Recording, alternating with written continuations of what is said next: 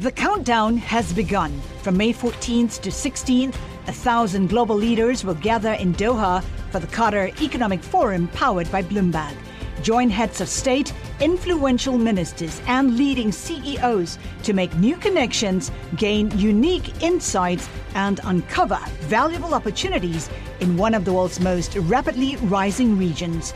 Request your invite for this exclusive event at QatarEconomicForum.com.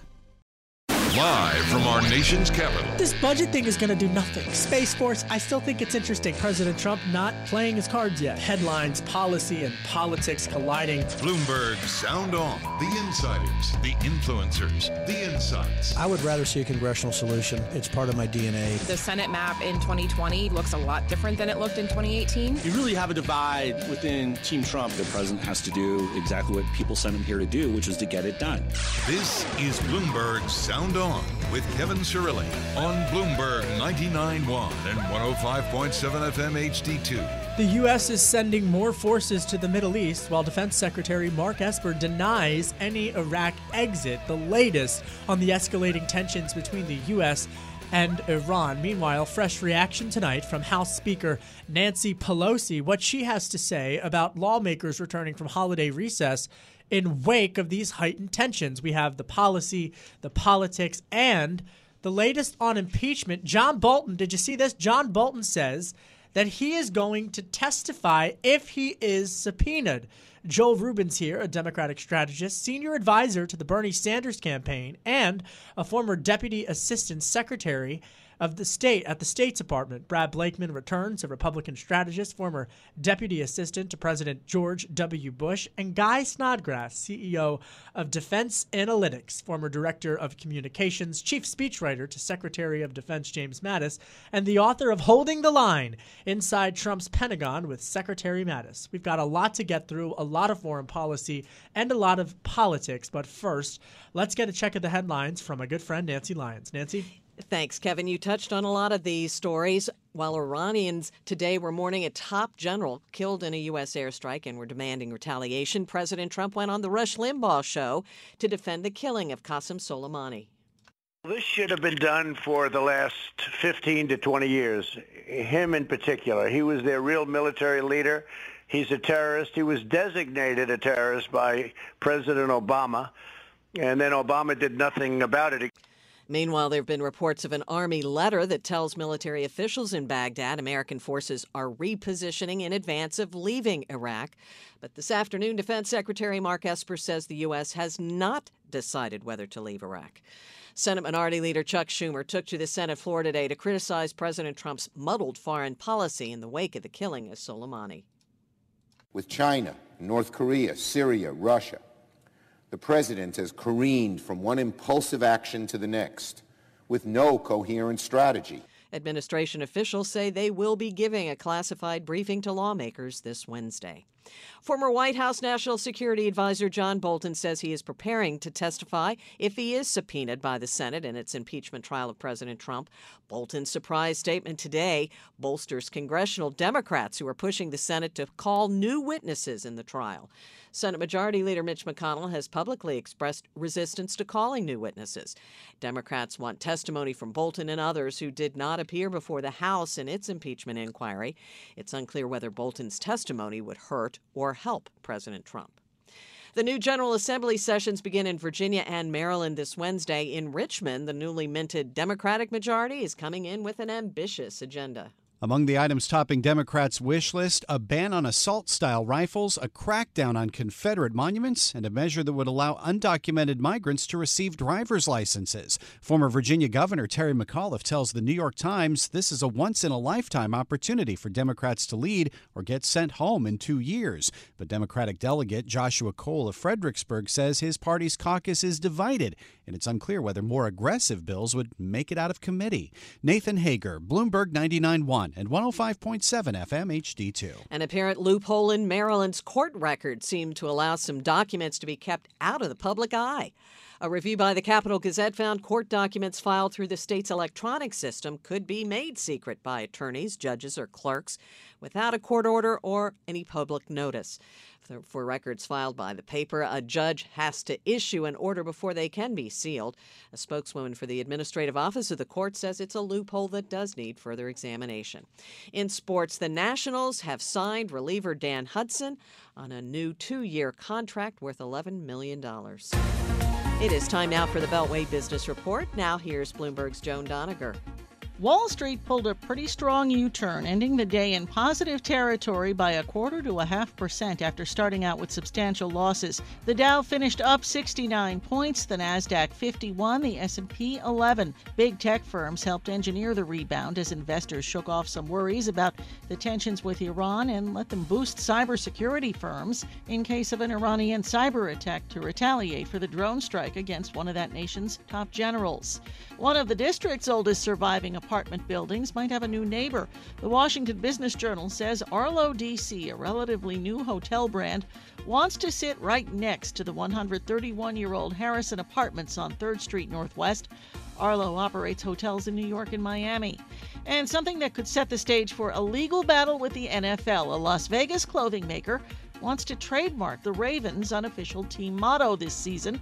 The Baltimore Sun says the man who applied for the trademark says he's a Ravens fan. He wants to either partner with the team or with a clothing company with a licensing agreement to get the Ravens logo on his t shirts and sweatshirts.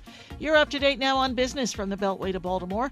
I'm Joan Doniger. This is Bloomberg 99.1 and 105.7 FM HD2. Thanks, Joan. Global news 24 hours a day on air and on Quick Take by Bloomberg, powered by more than 2,700 journalists and analysts in more than 120 countries. I'm Nancy Lyons. Back to you, Kevin. Thank you, Nancy. I'm Kevin Cirilli, Chief Washington Correspondent for Bloomberg Television and Bloomberg Radio. It was a busy day, folks, particularly as it relates to Iran. We started the day in this.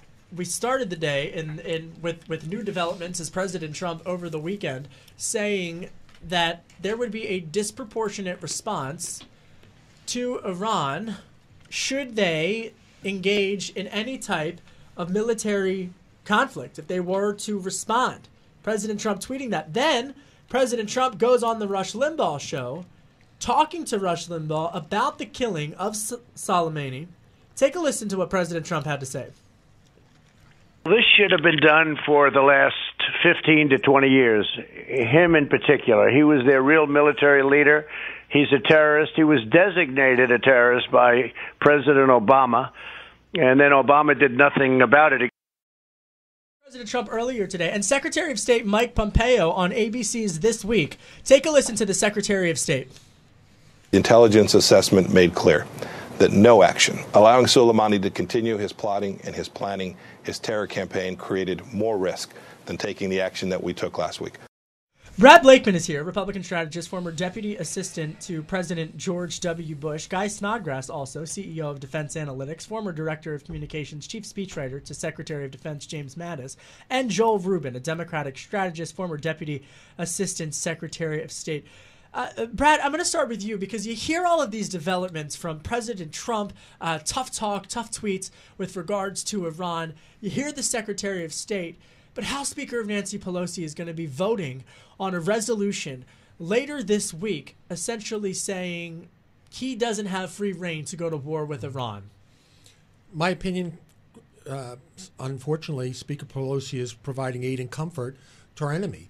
Um, instead of getting behind the president and his actions, there was no time. The criminal was caught at the scene of, of his crimes, his many crimes in Iraq. He wasn't taken out in Iran. He was in Iraq to destabilize and to kill Americans and others it's unfortunate because I, I remember uh, when Republicans and Democrats rejoiced when our government took out Osama bin Laden. Uh, I particularly was happy with that because Osama bin Laden killed my nephew in 9 11, who was a first responder at the World Trade Center in the South Tower.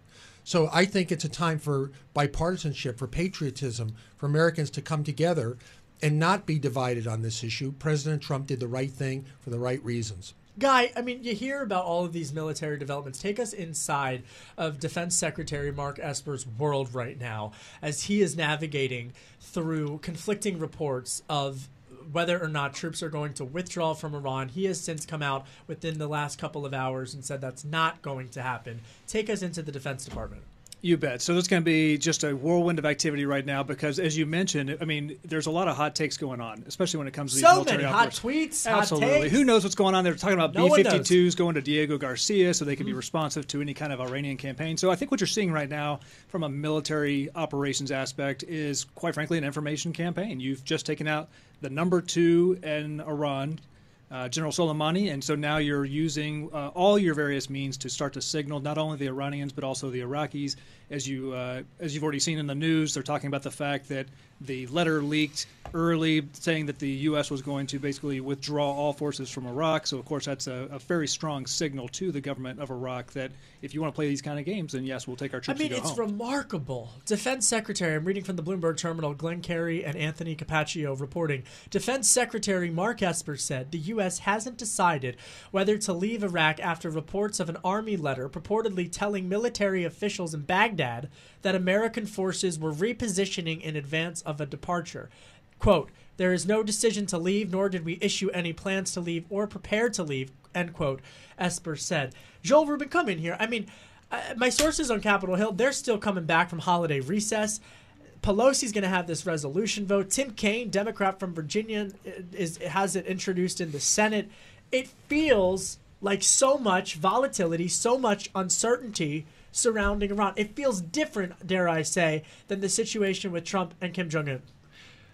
Well, I think that President Trump has sort of made a unilateral decision to declare war on Iran without congressional uh, authorization, without presenting it to the American people. And essentially, now Congress is coming back playing catch up, as, as you said. But they, they were advancing bills last year, and those bills were bipartisan that were seeking a, a, clear authorization by Congress for any of these types of actions.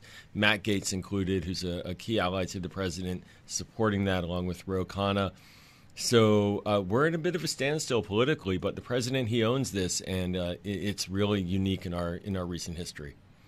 So one of the things I think we should keep our eye on the prize. I mean, we just discussed a minute ago the fact that uh, all Americans across the aisle should be celebrating this as a significant victory, and, and that's where I'm going to disagree a little bit because when you take a look at what happened with Osama bin Laden, that was Al Qaeda. That was a designated terrorist group. The distinction you have here, and, and again, I mean, I know there's a political element, and that's always going to be pervasive in a decision like this, and we're going to start to dissect I it. mean, But from a- everyone from, from, from AOC to Colin Kaepernick have, have weighed in on yeah, this. I Go mean ahead. everyone's going to weigh in, Yeah. but but when you start really when you peel this back and you have to and you take a look at what the State Department has to do, the work the Department of Defense has to do, uh, you know, Esper's fielding frantic phone calls from allies, not just from the Middle East but around the world, trying to determine what does this action mean and what does it say about U.S. resolve both in the region and globally. So, those- uh, but you know, and and Brad, let me, let me put this to you because there there's some conflicting. We have less than a minute here, but there's some conflicting reports in terms, or not reports really. Esper's saying that U.S. would not strike Iran on t- on cultural sites. Meanwhile, President Trump's statements over the weekend, he said on Twitter that he had included Iranian cultural sites on a list of 52 targets for attack should Tehran retaliate against the U.S. I mean, it seems like they're not on the same page. I, I think it's clear that any retaliation that was called for is going to be overwhelming and disproportionate to any attacks on us, uh, either at home, on our homeland, or uh, overseas. And if that does happen, I think we're going to follow the, the norms and traditions of, of warfare, and we're not going to go outside those. All right, coming up, much more reaction from the panel. Joel Rubin, Brad Blakeman, Guy Snodgrass. I'm Kevin Cirilli, Chief Washington Correspondent for Bloomberg Television and Bloomberg Radio. Download the Bloomberg Sound on podcast on Apple iTunes at Bloomberg.com or by downloading the Bloomberg Business app. You can also find us on Radio.com, iHeartRadio, and Spotify. You're listening to Bloomberg 99.1. This is Bloomberg Sound On with Kevin Cirilli on Bloomberg 99.1 and 105.7 FM HD2 Baltimore. I'm Kevin Cirilli. Happy Monday, folks. What a weekend. What a weekend as it relates to geopolitics, U.S., Iran, a lot, an all star panel to help navigate us, to help navigate through this. Joel Rubin, Brad Blakeman, Guy Snodgrass. Joel, you, you, you, the last time you were here, we were trying to figure out who you're going to endorse. You're the former Deputy Assistant Secretary of State. Uh-huh. You backed Bernie Sanders. Why? Oh, I, I think Bernie's a clean break from the, the mentality that we just discussed, and frankly, about Iran, which is that uh, here's an idea, let's start a war and then figure out how to start more wars and continue them on and uh, never end them. And Bernie, nearly 30 years ago on the House floor, opposed the idea of fighting the first Iraq War, said we'll be stuck for several decades. He was right and uh, Joe Biden was wrong. And frankly, I think it's really critical that we have some new thinking in this town. So beyond that, I mean, there are many questions as to whether or not. Bernie Sanders can be commander in chief. What do you say to folks who are, you know, have are looking at his record and they just see Larry Craig? Sorry, I mean Larry David. Larry, Larry David, David, not Larry, Larry Craig. Larry Craig, oh. no. Yeah. Uh, well, that would be that would Happy Monday, enjoyable. folks, from Kevin Cirilli on Bloomberg Sound well, I mean, I'm still annoyed that the Eagles lost yesterday. Just give me a little bit of a, of a break. Go ahead. No, look, there are a couple critical things to know about him. First of all, he was chairman of the Veterans Affairs Committee and, and led many significant reforms to take care of our, our soldiers and sailors and, and, those who return to fund on our behalf. But also, he's led the fight in the last couple of years against the war in Yemen to try to block funding for American military uh, weapons going to Saudi for that endless war. Right. Got bipartisan support for it. He's one of the leading voices on national security right now in Congress. So, yeah, it's about judgment, and he has been making judgment calls that have been working or would have worked, and certainly we've seen the alternative, which is right now we're having unauthorized war against Iran with no end in sight. Brad, did you see this? John Bolton's going to testify if called on. If called on. If called on. So I'm at the White House today and uh, covering Iran, and then we get this we get this this latest development. Former National Security Advisor John Bolton says Monday he would testify if subpoenaed during President Trump's impeachment trial in the Senate. This is a complication for Senate Majority Leader Mitch McConnell. You look at Murkowski, you look at Collins. There's no, uh, he's got pressure. Not really. Okay, because why? If he is subpoenaed to testify, the subpoena isn't personal to John Bolton. Uh, the president can always invoke executive privilege and prevent his testimony.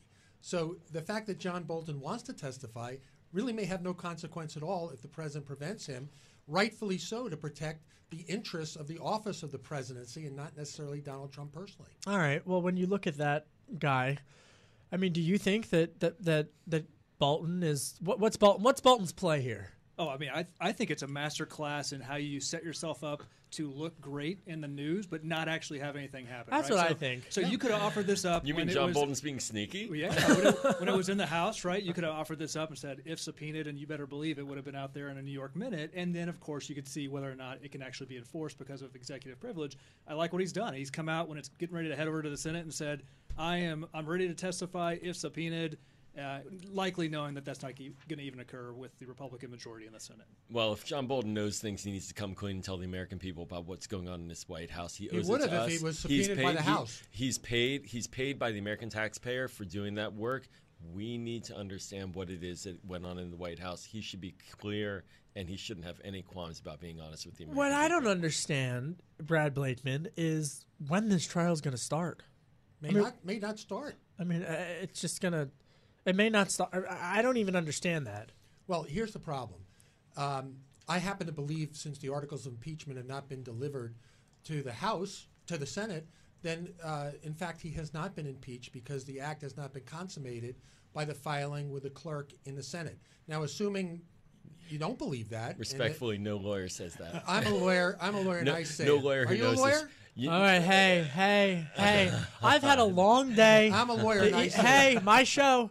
The Eagles aren't in the playoffs anymore. hey, at least Tom, at least Tom Brady lost through an interception. But It come was on, sad, it was I- it was glorious. As a That was the Steelers highlight. fan, I felt bad for him. I'm gonna right. throw you a bone, Joel. Okay, Uh, let's Lindsey stay Gr- focused. I'll tell Lindsey you, Graham, honestly. We're not going to talk over one Lin- another. Lin- Brad has the floor. Lindsey Graham says that regardless of whether the articles are filed or not, that he wants to proceed with a trial. A trial can.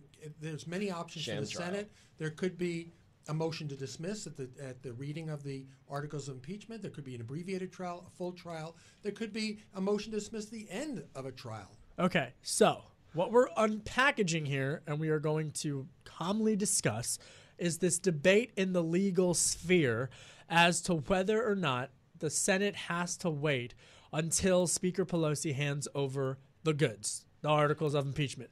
Brad Blakeman and Republicans say no. You, Joel, Say yes. I, I, say I say that the the House has the sole power of impeachment. It is impeached. It is up to the House to determine whether or not to send those articles forward or not. They could not. She Nancy Pelosi could just say you're impeached and that's it, and not move to convict. I hope so. But that, uh, frankly, would leave, and we see the president very frustrated because he doesn't have, he's not been exonerated yet.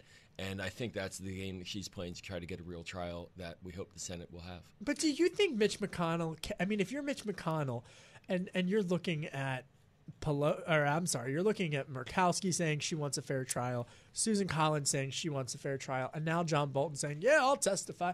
I mean, do you think that this changes his calculation at all, or does it just put pressure on his communication staff? Well, of course, it changes the calculation. I mean, when you think about uh, Clausewitz, right? I mean, war is just a continuation of politics by other means. We're watching that play out between the House and the Senate right now. It is relatively open conflict between the two as they're looking to sort out impeachment. But I do agree with Joel from my lay, layman's reading of the Constitution. I mean, he has been he has been impeached. It is now up to the Senate to determine whether or not that will be taken up and, and whether there's a conviction to follow.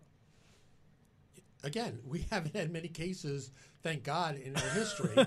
um, so we're making new territory every day. Yeah. Um, and we're making precedent for the next time, uh, regretfully, if it ever happens again. Um, but having said that, I think uh, the, the credibility today is on the House.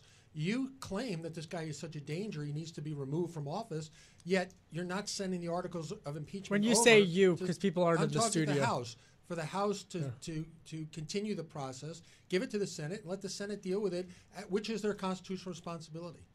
So I, I do think it's a really important point, and I'm glad Bradley brought it up, which is that no two impeachments are made alike. There is not a single impeachment that has been precedent for the next. We've had what? Andrew Johnson, somewhat Richard Nixon, Bill Clinton. This is the way it goes. Every impeachment can be its own vehicle. You know, I was at the beach the other day. I feel it's like back to reality. We've got impeachment talking. The Eagles are out of the playoffs. Our executive producer just put in the group chat. Everyone's so feisty today. I mean, welcome back to Washington, everybody. Great start to the Jeez. All right, happy 2020. Happy new decade. Coming up, much more reaction on Iran. Man, I was I was didn't expect that energy. I'm Kevin Cirilli. You're listening to Bloomberg 99.1. Success is more than the final destination. It's a path you take one step at a time. It's discipline, it's teamwork, and it's the drive and passion inside of us that comes before all recognition. It's what Stifel's been doing for over 130 years. Quietly, yet strategically, Stifel has become one of the fastest growing wealth management and investment banking firms in the country. Our financial advisors go beyond traditional wealth management to provide clients with direct access to one of the industry's largest equity research franchises and a leading middle market investment bank because success is the drive it takes to keep climbing, the passion to keep investing, the best of each of us made better by the best in all of us. And that is where success meets success. Start your journey at stifel.com. That's S T I F E L.com. Stifel Nicolaus and Company Incorporated, member SIPC and NYSE. This is Bloomberg Sound On with Kevin Cirilli on Bloomberg 99.1 and 105.7 FM HD2. Speaker Pelosi is now sitting on the articles she claimed were so very urgent. She's delayed this indefinitely so that the architects of the failed House process can look for ways to reach over here into the Senate and dictate our process as well. That was Senate Majority Leader Mitch McConnell speaking earlier on the on the Senate floor talking about impeachment. Did not make any word on John Bolton, President Trump's former national security advisor, who says he would testify if the Senate subpoenaed him. I'm Kevin Cirilli, Chief Washington Correspondent for Bloomberg Television and Bloomberg Radio. Jam packed all star panel, foreign policy experts, presidential experts. Brad Blakeman here, Republican strategist. Joel Rubin, Democratic strategist. He just endorsed Bernie Sanders, and he's a former Deputy Assistant Secretary of State. Guy Snodgrass, CEO of Defense Analytics. I got to tell you, my dad loved your book. Hey, thanks. I gave it to him after you were here. Holding the Line Inside Trump's Pentagon with Secretary Mattis. Uh, you are, of course, the former uh, Director of Communications and Chief Speechwriter to Secretary of Defense James Mattis. And you just told me in the break some, some cool news. You're working on another book. Yeah, you bet. I've got another project in the works right now. It's called Top Gun, Top Ten from Top Gun. Top ten from Top Gun. you bet. Lessons Gun. from the cockpit, right? Wow. So if you are Because a fan you're of, a- yeah. yeah, that's right, a former Top Gun instructor. So if you're a fan of Admiral Bill McRaven, he's written some great books. One of which was Make Your Bed, tailored after a hmm. commencement speech he gave at University of Texas. I'm going to interrupt you right yeah, now. go for it. That book is on my nightstand. I love that book. If you haven't read Make Your Bed Little Things That Can Change Your Life and Maybe the World by Admiral William H. McRaven, you're missing out. He because changed my life. I It's a make my great bed. book. Yeah, I same. make my bed too. I'm, OC- I'm OCD about it. Enough about bed making, but it's a great book. It's called Make Your Bed, and it's it's an incredible book. Anyway, go ahead. Yeah, so I mean, you you take a look at a book like that. I love the form factor. I love the fact that it was so poignant. I mean, everything's pithy. You pick it up, you could easily make your way through basically all ten chapters in one sitting. And I wanted to produce something very similar from my vantage point as a former Top Gun instructor. I mean, there were so many life lessons that came out of it, and I think it's timely too, especially with the second Top Gun movie coming out I this know. summer. Do you June think they can 26th. top the first? I, I don't know. The promo videos have actually. I mean, They look good. Naval aviators are a hard crowd to please, and so far, from what we've seen in the trailers, people love it. It, it, it does look incredible. It comes out in the fall. Uh, June, June twenty sixth. June. Oh, it's a summer blockbuster. It is. All right, we need something to look forward to. You know, Something. besides all the, you know, besides, I don't. e- All never the- mind. I'm not going to finish that thought. Sweets and treats. Uh, okay, so that your book comes out in the fall. Yeah, but uh, we're right now we're looking at late summer, early fall. All right, and take me up in the air. You bet. All right, Let's do you it. heard it here. I'm going up in the air, and then I'll interview you about your new book. Yeah, we get a nice Cessna. We'll take you up. It'll be great. what? Give us a te- give us like I can't give us one lesson. Maybe it won't be in the book, but what's coming in your head right now as you're talking about this? What's a life lesson that that that you know? Give us a feel of it. You know, I mean, well, one of the vignettes is when you when I look back at my experience at Top Gun, I'll never forget. You do this thing called, I mean, it's dogfighting. We call it basic fighter maneuvers. It's when you take one aircraft and you're going mano a mano against another aircraft in close quarters. I mean, you're just dogfighting. You're balling it up. And so one of the things I'll never forget when you're a Top Gun instructor, you've got to do it time after time again until you get it damn near perfect because that's what, that's what they want to see for you to meet that level of perfection. And I'm, I'll never forget. I came back from a flight, threw my helmet bag across the, uh, the the quarter deck essentially because I was so frustrated at how poorly I'd performed. And the uh, Top Gun instructor at the time who was training me comes over, grabs me on the shoulder, and says, "Hey, man." Like just stick with it because remember nothing worthwhile is ever easy. And I thought, man, what a great so you know just stuff like that where Yeah. no matter what you face, no matter what kind of adversity comes your way, it's like you can get through it. You just plow right through it. Next thing you know, you're uh, you're one of them. You're one of the See, you know why I like that story? That's a beautiful story. You know why I like that story is because here we are on Monday in the new decade, and it's dominated by foreign policy. It's dominated by Iran. And yet, so often, and maybe I shouldn't say this, but so often when you see these media reports, it feels so plastic. And we forget that there are actually families, there are parents, there are siblings all throughout the country. And I'm not on a soapbox here. And of course, men and women who are serving in uniform that these headlines impact. And I'm not talking about the price of oil, I'm talking about they impact families.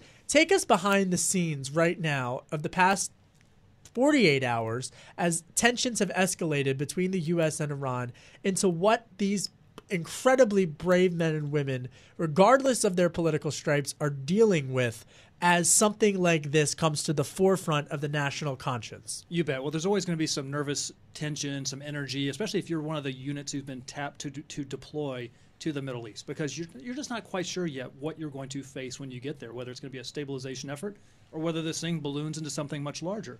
But more importantly, are the families here back home, and it's not just your immediate family; it's your grandparents, it's everyone who's associated with you as a service member, you love what you do. You're so patriotic. You you care about the country, and you want to you want to serve in uniform. But your family's the one who is, you know, they're twiddling their thumbs, wondering what is going to happen, and they're the ones who really bear that nervous energy that you're talking about. And it's so disgusting that this is my pivot now and back into politics because you hear the severity of the, of the topics that we're talking about from someone like Guy Snodgrass who knows about this better than anyone.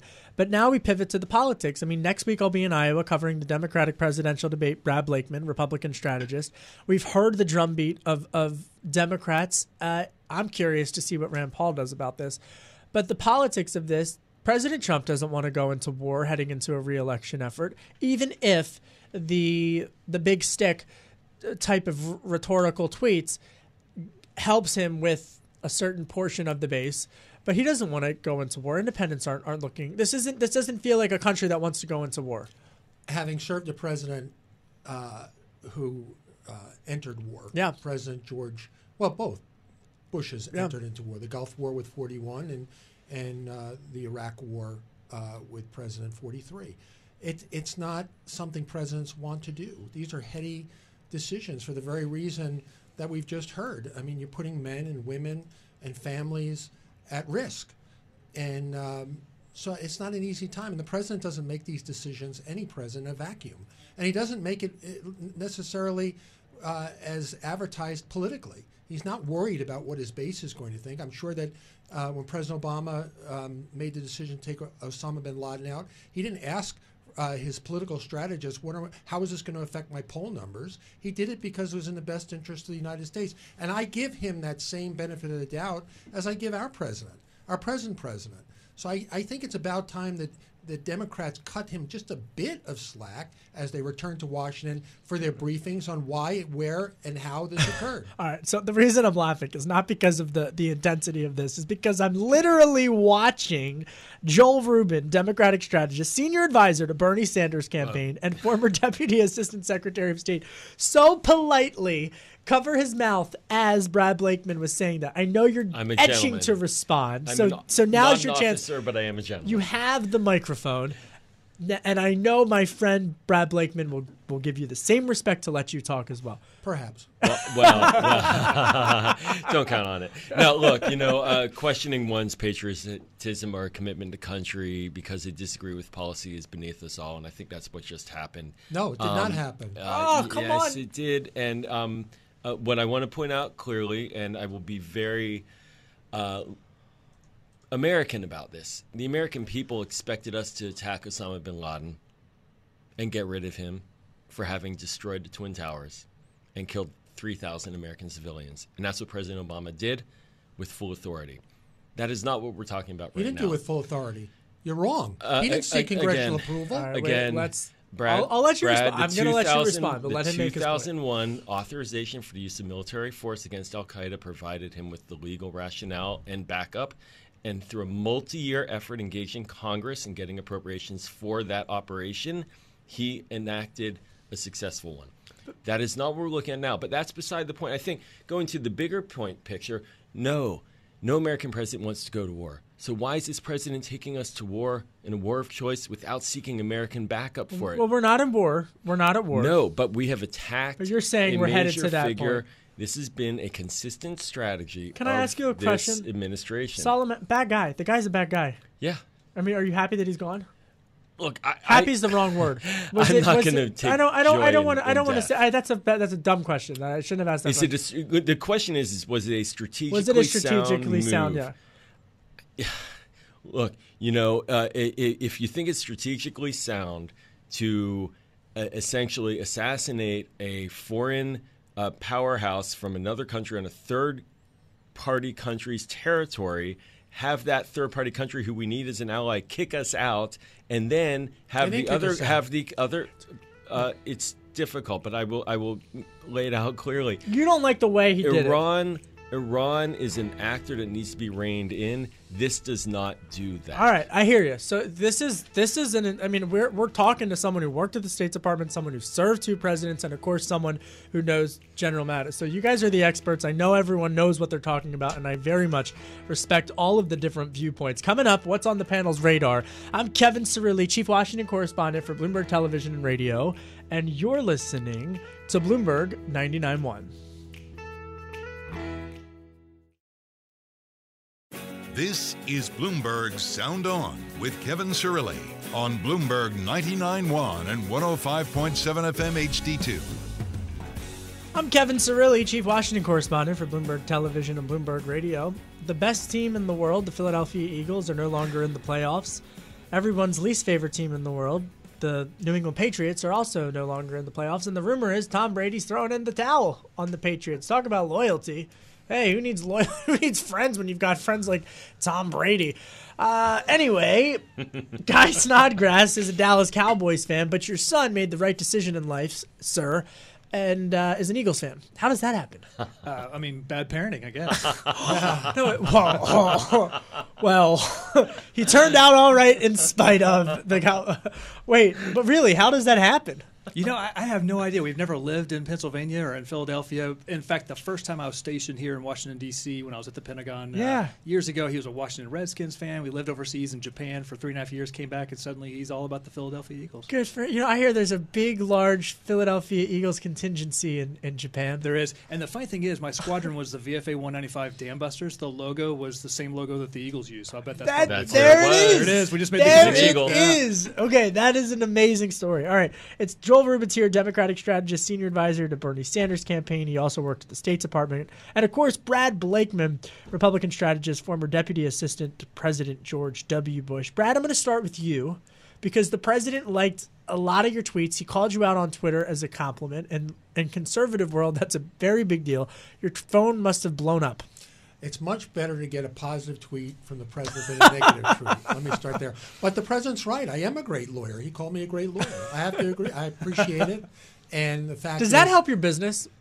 I mean, I know it's a personal question, but I mean, no, it no, does, it does Okay. not. I, I sorry. A, a negative tweet probably would hurt my business. Yeah, but true. a positive tweet, I guess, is probably right. expected. But uh, so I- tell us, this is what's on your radar, the, the points that you were making in the tweet. Go ahead. Okay, what's on my radar is this: What is the House going to do with uh, regard to the articles of impeachment? I and this town operate on a schedule, and the schedule is that they have to back up the time from the from February fourth, the time the president will give his State of the Union. I find it hard to believe that the Senate would not want this wrapped up, and the House when the president addresses the nation, because if the trial is still going on, the president will not only have his accusers, the House there, but he'll also have his jurors, the Senate there.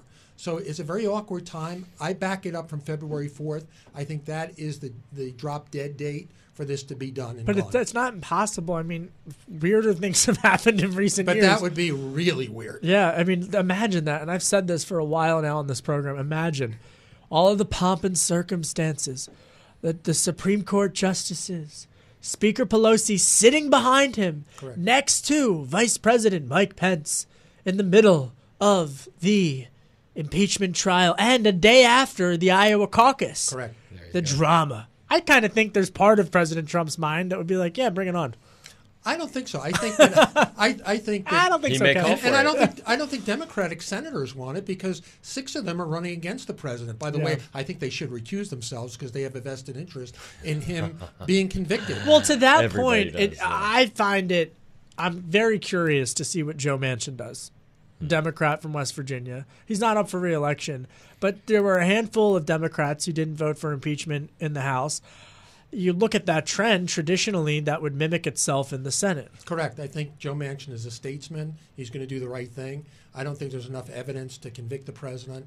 Clearly, the Senate will not convict him. So you already, we already know how it ends. We just don't know when. All right, Brad Blakeman's obsessed with impeachment. I am. I get it. It's a big deal. I no, I'm not. I'm not saying it as a criticism. That's what's on your radar. Yeah. Hey, we're honest on Sound On. Absolutely. We're honest. Uh, I'm gonna go to you next, Joel Rubin. Yes. Well, I, I, I or before you ask the question, I got to say, I want to put out there. Sometimes it's good to say, what would Mitch McConnell do if he were if he were doing this? And you know what I would do if I were Mitch McConnell? I would hold off sending the articles until September, right Yeah. before the election. Sit No, on it, November. make them sweat. Yeah. Why not? You know, and, and so I think it's just really funny that the Republicans are concerned that the Democrats are finally playing some hardball. Mitch McConnell held up a Supreme Court seat and did that for a whole year. But So I it's also think outside of this is outside of the Beltway. I I'm uh, people are just what impeachment. Yes. You know. But anyway, what's on your radar? Yeah, no, what's on my radar? Well, you know, we got the uh, Democratic uh, debate next week. We got Yes. the primary. I'm getting a zombie burger. You ever been to Des Moines? Iowa. I have been to Des Moines. All right, Des Moines has this place called Zombie Burger, which has incredible, incredibly unhealthy burgers that are the best burgers I've ever had in my life. They, they're the bun is made out of fried macaroni and cheese, and all month since I learned, and today when my TV producer David Sucherman said that we were going next week, I was like, I get Zombie Burger. So anyway, go ahead. You mean it makes you a zombie? Is that what happens? No, well, they, it's. I'm off on a tangent. Apologize, powers that be. Foodie. But uh, when you go into this place, there's a ton, like dozens. Like a, a sports bar would have TVs, but this has horror movies on all of those TVs. So that's why it's called Zombie Burger. So what's on your radar? Uh, Iowa. Iowa, Iowa, Iowa. It's going to be determinant, really. Uh, it's it, we've got a three-way tie at the top. We've Yeah. got Biden, Buttigieg, and Bernie. Three Bs, the killer bees, and it, it's bees. It's it's a really well. I'm a Pittsburgh Steelers fan, so I, I still live in the past. More like But- but no, no, no. Be nice. But uh, we've got we've got real, real interesting candidates in dilemma uh, dynamics right now, and I think Iowa's gonna gonna set a trajectory for one of them uh, clearly. But that's what's on my radar. Did you see what the Daily Beast, uh, Hanna Trudo, wrote in the Daily Beast? Judge put a link out to it. The headline on the Yes. Daily Beast Obama world hates Bernie and has no idea how to stop him. And my most striking response to an Senator Sanders is the lack of one. Yeah. Is, is, is the tagline because people kind of like Bernie. And the question now is how are they coming out and how are they going to say it? Because there's, uh, you know, the progressives are ascendant and dominant in Democratic politics right now. Uh, we've got uh, we've got some votes to count before we really see how dominant they are uh, on the on paper. But uh, Obama world you know, fell in love with Obama because he, he's a progressive, and I think that ultimately we we will see that that kind of energy and enthusiasm comes out, and that's really for Democrats the challenge this year is is getting a candidate who's enthusiastic and turns people out versus someone who can argue stay the course and, and I'm a safe bet and you know what I am and is that going to turn people out as well? And that's not Thirty-four point sure. five million is what Sanders got in the Yeah. latest haul. I mean, that's Five million individual donations. the next closest was Buttigieg with twenty-four point seven. All right, that's what's on your radar. That's a big What's deal. on your radar, Mister Snodgrass? So I'm going to shift us away from politics Yes, please over do. to foreign policy. So I spent a year and a half in the Trump administration in the front office with Secretary Mattis. So I watched as we withdrew from Trans-Pacific Partnership, as we stepped out of the Paris Climate Accords, as we dealt with the fire and fury of North Korea. Uh, certainly, as we've dealt with uh, the Joint Comprehensive Plan of Action, that was the Iranian nuclear agreement. And it just feels like 2020 is the year where all these chickens are going to come home to roost, meaning there were a lot of short term wins that were made. Uh, North Korea is a great example. Some tacit agreements. We got a little bit of a concession out of North Korea, but all those have stopped. Kim Jong un is now saying he's going to resume nuclear testing. He's going to resume launching ballistic missiles. They've started firing off short range ballistic missiles as of a month or two ago. So it, it's going to be interesting to see how this plays out in 2020 to find out how this is actually all going to play out. And no predictions. I think it's going You to don't coalesce. seem helpful. gonna- uh, you know, it's going to be. It's going to be. I Happy think, New rough Year to you too, Yeah, Snodgrass. thanks. Thanks for having me. all right, so you're saying that the that the pullout of all of these different agreements and whatnot that, that all of is that it's gonna it's gonna come the chickens as you said are gonna come home to roost. All right, we're gonna have to leave it there. My thanks. This was an all star panel. Uh, Joel Rubin, Brad Blakeman, Guy Snodgrass. I very much appreciate you guys coming on. Tomorrow Congress is back and we'll have every angle covered. I'm back too. Kevin Cirilli, Chief Washington Correspondent for Bloomberg TV and Radio. Download the Bloomberg Sound on on Bloomberg.com by downloading the Bloomberg Business app or on iTunes. You can also find us on Radio.com, iHeartRadio, and Spotify. You're listening to Bloomberg 99.1.